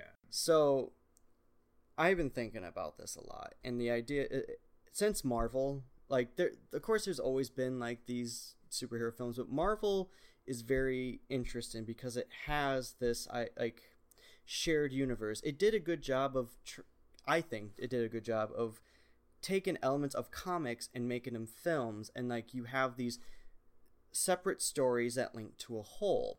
And now because of the financial like oh it's making money everyone else wants to jump in on it. And so you mentioned toho pri- like how would this universe look with toho? Um, you can say the same with like the universal monsters. There's this quote unquote shared universe but it's clearly a low budget more on concept than it is on story like talking Universal Monster, like classic. yeah universal like when you have like you have werewolf man frank yeah and then you have the verses. Like all these verses and houses yeah. but but the the thing is is like they're not they're like the toho godzilla's like godzilla verses. it's just like it's just cool in concept low on i, mean, I would say low or hammer films where it's like you just you just generate to generate. And if something sticks it sticks. If it doesn't it doesn't. Oh well it's not much. Whereas the marvel you have a disney budget and you have a decade of building this if you That's look at it was universe building that Marvel did right. They Yeah. started small. They started with you know, they started with characters. They started with Just so you know, there is a Marvel comic with Godzilla versus Oh, like the Avengers. Um, Toho is franchising Godzilla to everything, especially around the time we grew up. We talked Yeah, about everybody owning their little. There you know, was an animated rubber- series, and Yeah, which I, I there was also an animated series that followed the '98 film. Oh, it's fucking fantastic. That's what I I watched. It was It was a lot of fun. Um, you know, the, the the animated one from the '70s that had Godzuki in it was just kind of silly. It was a, it was, It was of yeah. its era, like it was a Hanna Barbera one, but um, and and just so like I don't know if we went on um and for anyone who isn't aware, just wanted to let you know how this ties in. We started all of a sudden talking Marvel, but the movies Legendary's 2014 Godzilla film and Kong Skull Island that we talked about previously are part of Legendary's new MonsterVerse universe. Yep, And the next um, one is going to be Godzilla King of the Monsters, a new one. Yes. Uh, coming out next year, 2019. Yep. Just got pushed back a little bit, but it, you know what if that's fine. because they're they're showing some progression with Kong. If they just see what they did wrong with Zilla, like the first Godzilla, and, and um, see where they succeed in Kong, I think like that's because as it is Toho. Like you got to look at a franchise's strengths. Like why did people watch this? Like each thing has its own different thing when you look at the medium it's in, and these are fun. You want to watch monsters fight. You want to be in awe, and you want to have that idea of like, how is this affecting us as humans? Mm-hmm. And here's the thing with Mecha Godzilla too. Like added to that, Mecha Godzilla is humanity. Yeah. Like throwing their edge in, and like humanity, we're like we're just mimicking somebody else that's stronger. And but it comes back and it attacks and but it's a cool thing. Like they could have this universe, I think, because here, here's where I'm going to go back. I mentioned the Gamera trilogy that I watched. The- It's it's a universe that is affected by the appearance of these creatures and it continues. It's not like other Toho's like we briefly touch on like oh it's casual every day. It's like this okay, so our world's fundamentally changed and we don't know how to deal with it. And that's something if you're going to have this shared universe is you have to have this now you the world knows of Godzilla. They didn't know about Kong because it's in the se- 1977 that's the setting. Yeah. But now they know about Zilla and these like the possibilities of other things. Like that need that universe if you have a shared uh, universe The Monarch folks know about Kong at the point Right, they when do, they which up. which they do at the end of at the end of Kong Skull Island. Yes. Did you see the post credit Yes. sequence? Okay. Yeah. So actually, my favorite scene in the movie is yeah, it's it's really cool. So not and really, but course- that's the one that got you like excited. and of you course know, it like, you're like, teases Mothra, it teases kid. Rodan, and it teases King Ghidorah. Right? It- Ghidorah has to be like the Loki or or Than- no, it has to be the Thanos. I'm gonna say Thanos now. Thanos of this universe. Like they have to have these monster movies, and when King Ghidorah shows up, because you have these monsters fighting over Earth. King Ghidorah's from space. Well, yeah, and That's the- a and threat to and that's already been teased by the current Right. cast. You know, they're they're already saying like, yeah, Monster X expect it in this one. It's this, and they've already teased it as like this satellite image. It's this force of nature. It's going to be awesome. Right. But and and then I'm the, the, the the- ultimate goal then is to do an updated Kong versus Godzilla. I mean, it's not the ultimate goal. Like it's had production announcements. They're yeah, they're, they're, doing, a, a. Kong Like, versus it's- Godzilla, which we didn't mention the original Kong versus Godzilla because it's pretty self-explanatory and it was pretty silly. I mean, Kong, like it's a different Kong, quote unquote, with a, who's essentially like But Toho Kong, uh, while we're on the subject, has I think a little more in common with uh, MonsterVerse Kong or Legendary Kong. Yeah. because he is a larger beast, Well, and he it- is he is paired up better with. and they Godzilla. mentioned in, in He's Skull Island, growing. yeah, they say Right. he's still he's growing. He's still going to get growing. bigger. Yeah. He's he's actually just like a kid. in- But I mean, in- but he's gigantic already compared to our original 1933 King Kong dimensions wise. Like Kong's, Kong's certainly come up in the world since then. Yeah. Yeah. Um, but well, yeah, so Godzilla that- as well. I mean, Legendary Godzilla was the largest in 2014, and then Shin Godzilla was the largest when that came out, and then actually the new Netflix anime Godzilla is the largest Godzilla ever, and I won't spoil that for anybody. You should watch it. I'm not a huge anime fan, but that one is very very good. I will say as an as an anime fan, it's not it's not the greatest anime in terms of animation personally, but concept wise, yeah, holy crap. It, it you can It's a watch slow it. burn, but it's you a can good it's story. very slow burn, but it does like end with a definitely a like a WTF like all right, now I got to see the next one. Yeah. The monsters are characters themselves. Kong is a character. Zilla is a character. Even and if you have antagonist creatures, they themselves have to have these characteristics. They need to be their own force that's beyond us, but we have to still have the relationship to them. So going forth with this the subject of what should legendary pictures do with this franchise, this universe they want to build is like you have these characters. They need to evolve. They need to show depth and evolution and um, I'm just gonna say depth and growth instead. Depth and growth in each of their appearances, and you need to make it feel like it, it, it's it's natural, it's organic, and it makes sense within the universe. And that goes with the human characters as well. They need to somehow be re- like they are supposed to be us, Yeah. but they too have to like. I I say I say like just have the the the world fundamentally changed like oh, it's going to have to be. it has to yeah, be. because you have a It has world that's aware it of these cannot things now. it can't be our world i'm talking about humanity trying to struggle and fail Well, and lose in itself and I go think back to its something else that needs to be, you know, we, we today we've already compared and contrasted the original Godzilla and Shin Godzilla and the legendary Godzilla and King Kong, and we, we've talked about how there's different takes, right? I don't think you can do a shared monster verse with the 54 Godzilla or Shin Godzilla because those don't have a, a characterization beyond they're this horrifying force of nature, and that's kind of hard to do where and give it a So characterization. those are much more horror films than They really are. So we kind of do need the legendary Godzilla to be kind of like the Godzilla of the Toho sequels, where he's a protector, which seems kind of silly, but I think that's the only way to really make it work. I mean, I, I don't think that's silly at all. I think he's our hero, right? he he's, is. He's the He one is. everybody Well, that's wants my point. to he has for. to be a hero. Fifty-four and you know Gojira and Shin are not heroes. They are the force of nature that is trying that is is our destruction. We need the hero Godzilla. We need him to have this kind of bizarre like why is he our protector? But uh, whatever, because it makes a good movie. And I'm sure it'll be. But I'd say there has to be a conflict with that in itself. Like in what I say, the next portrayal of Godzilla has to have that.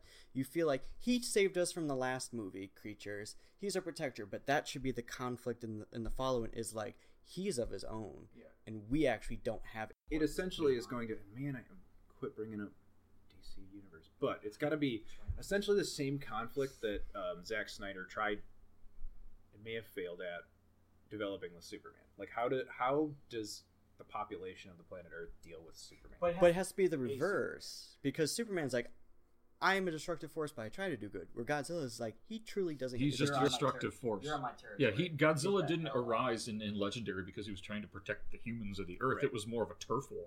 And if humans are, I mean, he didn't. He wasn't tiptoeing around. something's going to have to be done He was addressed smashing about that like how do we how Can do you- we as human beings relate to godzilla I was gonna say, And the- Kong though is a protector of humanity. He is. yes He is. That's and so okay so maybe he's he's the good guy i don't Right. Yeah, I mean Kong, and, but then again, Kong doesn't love humanity. He was totally willing to smash Samuel L. Jackson and a number of other first? characters, but because They they they, so he's not as much of a protector. He's a protector of Skull Island. We haven't seen legendary pictures Godzilla or King Kong. I'm sorry, off of Skull Island. He may not give a shit. And so it's going to be very. I'm very curious to see what they're going to do with this. Um, I'm very curious Well, to see how they're going to develop Toho's Rodan original, and Mothra um, and King Ghidorah. Toho, Toho's original King Kong versus Godzilla, they very much portrayed Kong as the, the hero. I mean, They did. Kong was they they went and got Kong because they needed to fight off this. You know, Godzilla was the force of nature. Kind of Same goes for Mothra. Mothra is the protector of humanity as well. So you could have, if you ever have this mashup, you can have like a Civil War style. take a step back or eat my words a little bit. I guess Godzilla's never really been the anti-hero per se, or maybe exactly an anti-hero, but he's of the Tohos. he uh, developed into like the the funny cartoon good guy eventually. But in Right. the early uh, Showa era Toho movies, I think he definitely was just a force force of nature. And there was always other monsters as a way to kind of deal with him. Yeah, because if you're going to have one, you Um, could have. I don't more. remember the first film because I never saw them chronologically in any way of where Godzilla became the hero, you know, the savior of humanity. Um, but certainly by the end of the '60s, is Yeah. he is that exactly? Something threatens uh, humanity, and he, you know, is Yeah. there to save the day. So It'll be really curious to see how this all works out. want to go round table? Do final thoughts on Sure. kaiju? If anything you didn't start, get in that you wanna, yeah. you- Oh, that's not fair. I was just gonna watch to see how you guys do it, but sure, the first timer should go. Uh, I'm be optimistic for it, because like I said, like with the first that that Godzilla Legendary made, eh, I liked it, but Kong is definitely superior. If they and they made likable characters, they had their humor, the action, like Kong was a character. Like they did, they redid a. I forgot to mention this, but you know that scene with the T Rex they did in Kong with the scene with the with the squid and just eats it. It's funny and it shows him like he's just living and doing his thing. It was relatable and I enjoyed it. And I want more of that. I want the monsters to be the main characters. Show up. You don't have to overdo it because you need the humanity, but like do something fun with it. But progress. You have this franchise. Progress and go with it. Make it modern. Keep doing what they were doing with Skull Island. Because that is a great movie. Yeah, yeah. And I think like everything you just said, plus there's one important thing that's important to me, and that's that we don't forget that we're making monster movies. These movies have to be Exactly. fun. Right, put there in has to be. That's the thing that bothered me the most about uh, 2014's Godzilla. Besides the, I mean, you can you can nitpick at underdeveloped characters or whatever, but the main thing is it really lacked a sense of fun, Yeah. and it kind of like was murky and it just even in Do You want to watch gods fight each other. Exactly. So let's not forget that we're supposed to be having fun here. We can talk about the destruction of humanity. We can we can have some political themes uh, about nuclear weapons or about, but, Make it subtle. But It can be Yeah. there. You can pick up. let's not forget that we there, but want to. You know, at the end of the day, MonsterVerse is all about giant monsters fighting each other. So let's get them, um, And I- get them in the ring, and And I, I would echo I would echo that sentiment as well. I think that you know when we've got uh, when you you look at the original Gojira and, and, and Shin Godzilla, yes, that this character Godzilla can still work even in modern era, modern days, in a film to drive a, a political or, or an environmental point, and that's great. But we also have to remember that for most of his longevity, Godzilla has been a fun character in giant monster movies because there's only I can think of two Godzilla films ever made out of all of them that had a political or social commentary, and that was the original and that was Shin. Everything else has been fun. And if you're going to have a shared monsterverse, Kong, they did it right. They're having fun with it, and they need to do that. So I'm willing to give Legendary their. I'm not even going to say it's a misstep. It's a slight.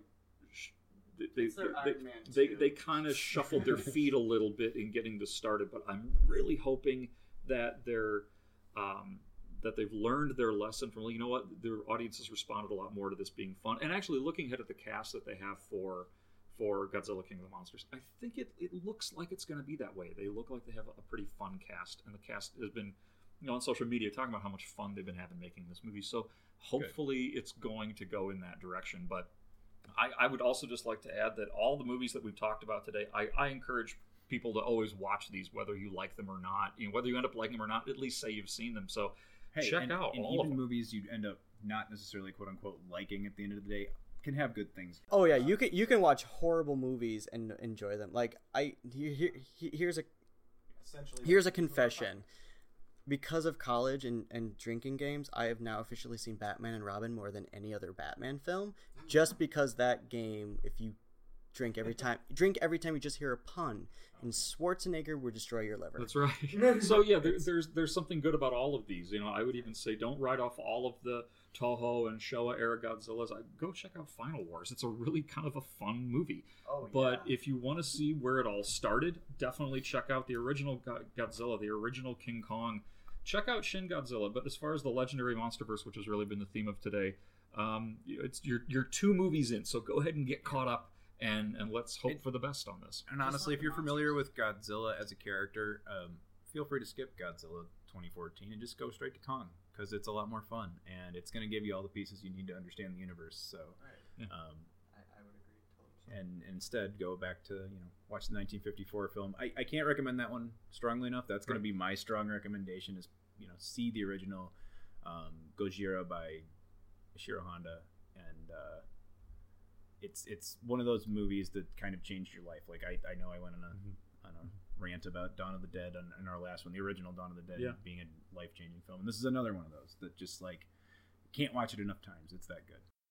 I, I, I will I will end myself saying in a world currently where we have a lot of split feelings on nerd media because that's the most conservative group I've ever met in my life are nerds is like let's just leave the fighting to the monsters and the space wizards and let us just it's okay to like king kong lives people it's okay to like king kong yeah.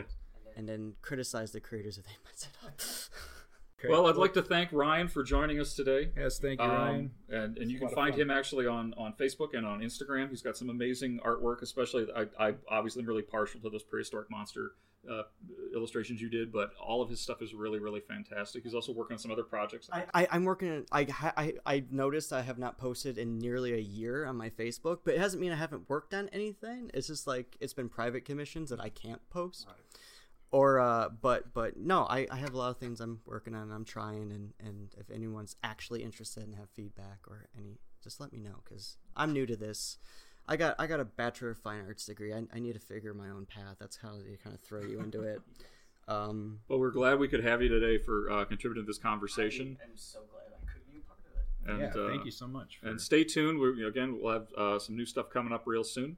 But uh, signing off, I'm Joe Peterson. I'm Erik Branson. Thanks everyone for listening. You have been listening to the Video Junkyard Podcast. I do wish we could chat longer, but I'm having an old friend for dinner. You just can't let them go. Go. Stay on the road.